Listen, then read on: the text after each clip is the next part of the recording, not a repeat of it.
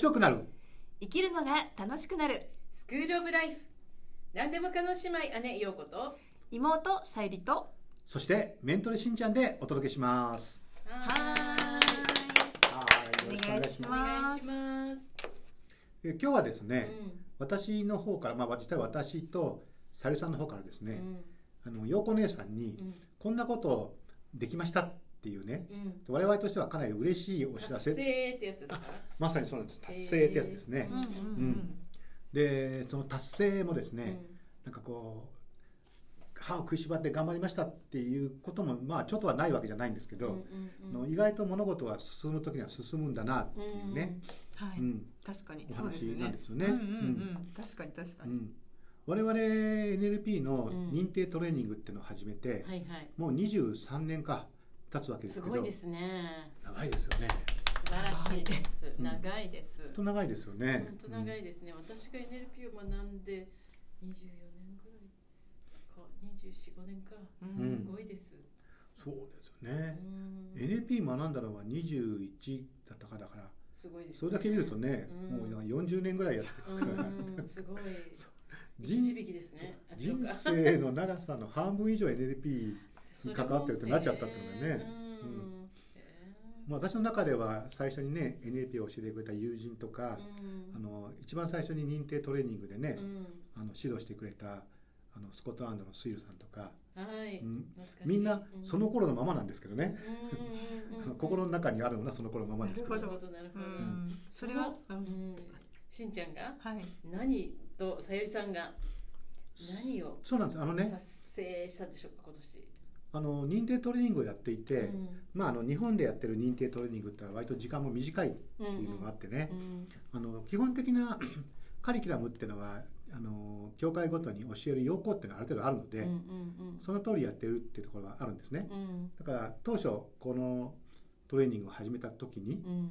あのまあ、その頃でいうキャビンアテンダントさんだからスチュワーデスさんとかね、うんうん。ああいう方たちもちょこちょこ来てくれたりして、はいはい。プラクティショナーを日本で受けたら残りはあのアメリカで受けるわみたいな感じがあったりもしたので、うんあの海外の団体と教えてる内容っていうものが、まあ、基本的にシームレスで使えるようなうんうん形っていうところから始めていったのでうん。やってたんですけど、やっうんぱりねちょっとここはもっと時間を取りたいななんていうのもあったりした中の一つとしてね、NLP では人気があるのにあのエリクソニアン催眠っていうのがあるんですね。はい。うん、存じ上げてますよ。あそうですよもちろんね。はい、はい。もうミルトンモデルがありますからね。そうなんですそうなんです。はい。うん。であの辺のことをもうちょっと分厚くやりたいなっていうのもあってね、うん。うん私がもう今亡くなっちゃった私のね催眠の先生だったえー吉本先生はいはいはい。から学んだのが、うん。あのーみんな混ぜるとどうだろう？4週間ぐらいのうん。講座あもっとあるか。もっとありますね、講座だったんでね。ううんん、ということであのそこら辺は分厚くしたいねってやってる時にですね、えーあのうちの講座の方の卒業生さんのうん。方であのすごく熱心な方がいてね、うん。うん、熱心というかもう熱心を超えてる方なんですけど、うん。そその方がいてね、で何年か前あの陽子姉さんもご存知のうん。沖縄のロンさん。はいはい。彼がね、うん。あのロクサーナさんって、はいいうあのエリクソンさんのうん末娘さんを日本に呼んできて、はいはい。うん、私が見た時はダンさんっていうねうんうん。方もご一緒でしたけど、はい。あの一緒にやってねこはい。うかなりレベルが高い、はい。まあ、あれあれはあれで画期的ですけど、はい。あのエリクソン催眠の講座をやったんですよね。ええでその時にうん。実はその今お話しした彼が受講生で、うん。でロクサーナさんと、まあ、仲良しになってですね、こういったことをもっともっと勉強したいんだっていう思いを、うんあのお仲間たちと一緒にこう伝え続けていて、うん。ロクサーナさんは今はもう大規模なワークショップっていうことよりもあのきちんとしたものを丁寧にやりたいっていう方向で、うん。スモールグループの学習サークルをあの、はいはい。お手伝いしてるっていう感じだったんで、うんであれば日本でもってことでうん。日本でもって言ってももちろん日本に来るわけじゃないので、うん。彼らはねそういうことをお願いして、うん。で結果的にその学習サークルが実現したんですよね。うん、ロクサーナさん自身も、うん。あの父が残したはい。こういうパターンっうん。ていうものを、あのーまあ、正しい形っていうとね語弊があるかもしれませんけど、うん。あのそういうものをもともとのね形っていうものを一つ教えたい残したいっていうのがあるみたいでね、特にご存知の方はね多いと思いますけど、うん。エリクソニアン催眠を学ぼうと思うと、うん。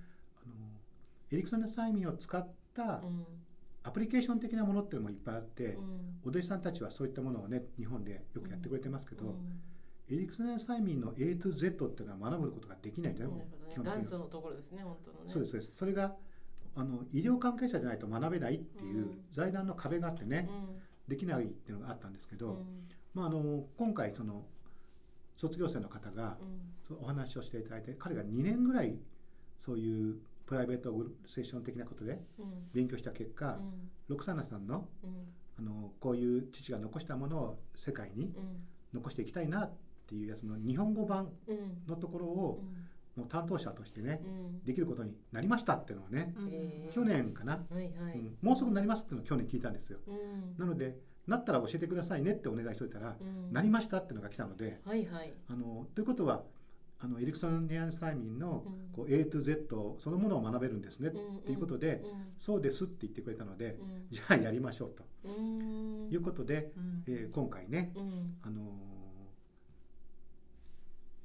エリクソン・ニアン催眠の A to Z の部分をうん。パッケージにしてう、ん。基本的に4日間でということで、うん。まずはそこでスタートしようとへいうことでね、日本で始めることをやりましたってことでですね、うん。素晴らしいですねそうなんです。これってねうん。なんて言うんでしょう。あのこれを聞いていただいてるね。うん。あのそういう NLP とかエリクソニアン催眠のことをご存じない方からすると、うん。なんだ鈴木さんとさゆりさんがうん。また何かワークショップをしたんだなくらいかもしれませんけど、うんうんうん結構これ画期的なことでなるね、ほどなるほど、うん。そうですね、うん。メリト・エリクソンは20世紀のねもう最も偉大なと言ってもいいような催眠療法家であるうん。医学博士ですね、いそうですね。医者なんですよね、うん、うん。だからそれのねあのど真ん中をできるっていうことがね実はすごく嬉しくて、うん。で実際にはあのエリクソニアンって言われる方たちが、うん。面談から始まってどういうことをしてるのかっていう、んんんその流れっていうのをね、うん。今あのお伝えしてるっていうところができてね、うん。うん。なので結構こう私の中では、うんあの一つ、まあ、仕事が終わったなみたいな感じになってて。なるほどなるほど、今も継続中なんですか？それは。そうなんです。実はね、うん。その講座自体もあのこの間前半が終わって、はいはい、うん、もちろん前半が終わったんでうん。受講者さんからうん。あの何せ初めてのことなので、うん。あのフィードバックを今集めてうん。後半にこうやって生かそうかっていうことを担当していただいてるね、うん。うん、先生とお話をしたところだし、うん。昨日やったばっかりなんですけど、ううんん。そのことをあのプラス、うん。あの日本で例えばこれまでね来日したすごい人たちがいっぱいいます。本当にもうすごい人たちがいっぱいいるんですけど、うん。あのザイクさんとか、うん。オハンロンさんとか。うん。でそういう方たちが日本に伝えてくれたものっていうのはうん。エリクソニアン催眠のベースがそれもかなりしっかりしたものを高いレベルで持ってる人が、その上に作っていったうん。アプリケーションみたいなものなんでね、うん。うん。だから多分そういったものがしっかりした人が見るとザイクさんがやってることオハンロンさんがやってることうん。で日本ではとってもね人気のあるあのギリガンさんがやってることとか、うんああいったものもあのあるプラットフォームの上でいろんな形に発展したんだなってなると思うんですけど、うん。プラットフォームがないとうん。ようわからんってなるかうん。全部ベコのものみたいになっちゃうっていうところがあってね、手張りの種の部分でしょうかね。うんまさにさゆりさん言う通りですよね、うん。なのでじゃあっていうことで今回その部分のうん。ことを一つまとめたのでうん。実はまだ続いてますかっていうのはうん。今回のワークショップも続いてますよっていうことと同時に、うん。じゃあそのエリクソニアン催眠っていうもののうん。もう少し全体像にあたるところをうん。ちゃんと学べる講座をやろうっていうことでうん。今お話し中なのはうん。あのエリクソニアン催眠のうん。一部とうん。それからいわゆる伝統的な催眠とかうんあの日本だと古典的な催眠とかって言われるようなうんああいうやつ私ももうずっと前にあの ABH ってところのねうん。初代の会長さんの倉沢さんって人から2回3回ぐらいワークショップを受けたのかな、うん。うん、でやったんですけど、うん。倉綱メソッドっていう形のものから覚えていったんですけど、うん。あっちのああいうものも有効だし当時はまだねあの古典的な伝統的な催眠とエリクソニアンってどっちが優れてるのかみたいなうん考え方もまだあったんですけど今はどちらかというとそれらは統合されてって、うん。両方うまく使えるっていうことがいいっていうねそのことを言ってるうん。あのヤプコーさんっていう人もいはいるんですけど、はいはい彼らがまあ本当にそういう統合派の最たるものでなるほどなるほど。そういったことを言ってくれるっていうのがあってね。うんだから我々もじゃあその統合的なうん。ものを A to Z を作ろうよと。うん。なので今回はあのーミルト・エニクソンのところの、まあ、あるある部分の A to Z やったので、うん。今回は催眠全体のことについてねうん。あの一般の人が学べることをやろうってことで、うん。来年考えているのは、伝統的な催眠古典的催眠って言われているものから始めて、うん。エリクソニアンっていうところの入り口まで。うん。でこれが分かると伝統的な催眠ってほら分かりやすいじゃないですか、はいはい。うん。やる方もあのやりやすいんですよね、うんうんうん。一定の手続きがちゃんとあったりするから、うん。まあ、あ本当にあの催眠を有効活用しようと思ったら、その人に合って柔軟に使いこなせる必要があるけれども、それを本当に深くやるためには原理原則をまず自分の中にしっかりと浸透させておかないと相手にとってのあの良き催眠にはならないですからね。なんか表面になっちゃいますからね、はい。そうなんですすごい大事なところですよね。うん、うん。もちろん NLP の中でやるような多分うん。ほとんどの先生が中核的にやってるのは、あのいわゆるミルトン・エリクソンのうん。あの言語パターンっていう部分を使ってる。うん。それがあるだけでもねうん。あのコーチの人とかうん。教育関係者とかいろんなところで使えるんだけどそうですね。うん。うん、そのもっとね奥にある横根さんが今言ったようにその人に合わせた形の言葉の選定とか言葉をどうばらまくかとかっていうプロセスは今やってるんですよ。なるほどうん。なるほど。だからその一個手前からやりたいって人も絶対いるだろうと。うん。いうことでその部分を一つ作ろうっていうのと、うん。でせっかくね今、あのー、ロクサナさんがうん。現役で頑張っているわけだし、うん。でそのことを日本でねうんちゃんと学んだ人がいるからってことでじゃあ難しいのやろうよと。うん。そのロクサナさんたちがやってるような技法っていうもの、っうん。ていうものの日本語っていう文化の中でやるとどうなるかっていうやつをもう彼らあの今回のその先生は学んでおられるから、うん。でそれをトレーニングとしてやろうと。だだからこれは最初に受ける講座じゃないし、うん NLP のプラクティショナーが終わったからすぐやるっていう講座でもないんですけど、うん。そういったものでちょっとこう凝凝ったやつをねうん。やるともなかなかちょっと面白そうじゃないですか。うん。そうですね、うん。なんかそこにあのいわゆる昔からの日本の音？日本語の音が入っね。てくると、うん。さらに日本人の深いところにうん。行くでしょうね、うん。発生学的な。そうですよね、うん。特に日本でエリクソニアンの NLP を通して学ぶ場合っていうのは、うん。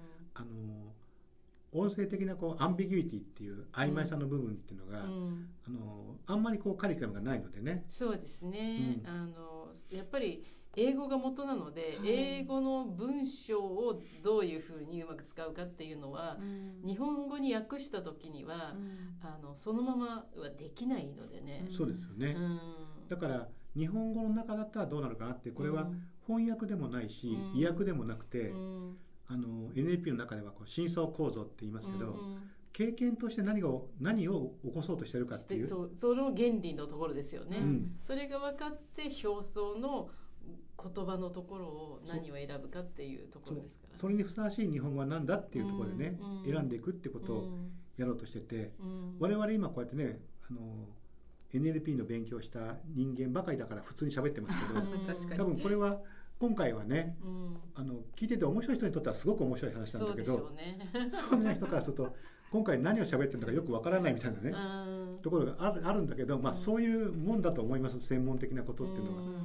うんでもそれを日本語の中でうん。あの本国の方でねうん。ちゃんとお墨付きでうん。できるっていうことこれもスタートしたばっかりだし、うん。あのその先生もうん。ロクサーナさんもうん。これはスタートであって今からそうやって作っていくものだよってことを言ってくれてるんで、うん。それをスタートできたのがすごく嬉しいなっていうふうに思ってるんですよね。うん。じゃあなんか一つ大きなうん。プロジェクトをうん今まで思い描いてたものをスタートさせられたというのは嬉しいですね。そうなんですれはね。うんまあ、これをねどうやっはていこれからお伝えししていこうかっていうのはあるんですけどね。あそうですよね。ううんん。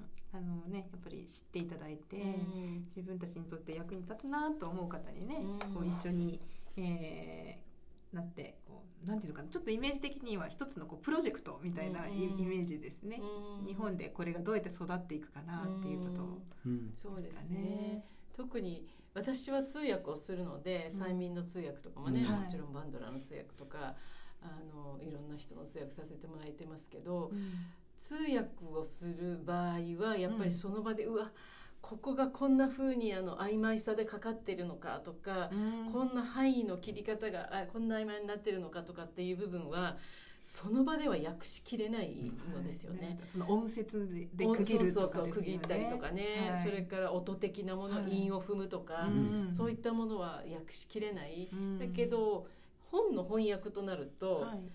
また別で熟考ができてなるほど。これはどういうエネルギーでどう伝えようとしてるから日本語ではどういうエネルギーでどうっていうふうに考えることができるんですよ。でうん。翻訳ですごいあの文章自体がスムーズに書かれてるものは一緒にスムーズに訳せたりすることもあるんですけどうん。すごい頭ひねって書いた文章ってこっちも頭ひねっちゃったりすることがあるようなタイプなんですよ私の場合はね特にね。ねですごい言葉が選べなくなってくると、エネルギーでこの言葉は英語的にあエネルギーがちょっと後ろに下がるとか前に行くとかうん。っていう体で感じながらじゃあ日本語に当てはめるとどれだろうとか音的にどれだろうっていうのを当てはめていくっていう面白さはねうん。ありますけどね。なんかこのぐらいの長さの中にこのぐらいの音のインパクトと体に響く感じみたいなのがうん。が催眠になってなおさらうん。そういうところまであのできないとうん。本当に深いところにはねいかないだろうなと思うから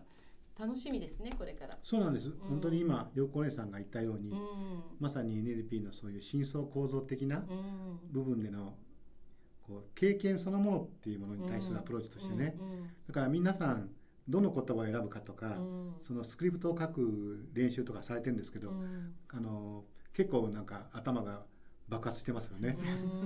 うん。うん。そうですよね。ね。うんまあ、逆にそれがねうん。新しい可能性っていうものうをん。学びつつある証拠とも言えますから、そうですね、特にねエリクソンの場合はね utilization で利用法ですから、その場その時に出てきたものを返すように、うん。まあ、合気道のような感じのねあのエネルギー交換みたいな感じになっていくでしょうから、うん。あのそういうのを何度も脚あのスクリプト脚本を書いて試していくっていうのは、慣れていくにはとても大事だと思うしそれができたら催眠に限るとかなんとかじゃなくて普段のコミュニケーションも素晴らしくうまくいくでしょうねと思います。だからあのビジネストレーナーだけじゃなく、うん。あのセラピストとかコーチだけじゃなくうん。あの会社の中のね人材育成の担当者さんとか、うん。そういういろんな方がね、うん。今回受講されてるっていうのが、うんそういう魅力をこう感じ取ってるんじゃないかなと思うので、うん。彼らの日常の道具の一つとしてね、うん。こういったもの、まあ、フルトランスになってどうのこうのとかね、やることはないかもしれないけど、そういったあの何が行われてるかっていうことをうん。意図的にできるっていう力をつけてもらうっていうのはすごい楽しみでもありますよね。そうですね。そういう形の発展がはい。なんか期待できそうな気がします。ううん、そうですね。来年楽しみにしてます。そうですね、また来年うん。ご報告というかね、そうですね。こんな風になりましたっていうね、ん。そうですよね。のシェアできるといいですよね。To は be い。continued ではい、はい。乞うご期待ということで。本当ですね。まさに本当に最初の映画の時は1個だけだったけど作ってみたら2本3本になりましたみたいなね、はい。楽しみにしてます。スピンオフが出てきたりね。はい、は いはい、ということでえ今日はちょっと専門的なねお話でした、えー聞いていただいて皆さんいかがだったでしょうか？えーあなたのグッドライフのお役に立てれば幸いです。あなたが楽しんだ分だけ豊かな毎日が楽しめます。それでは次回もお楽しみに。ありがとうございました。またね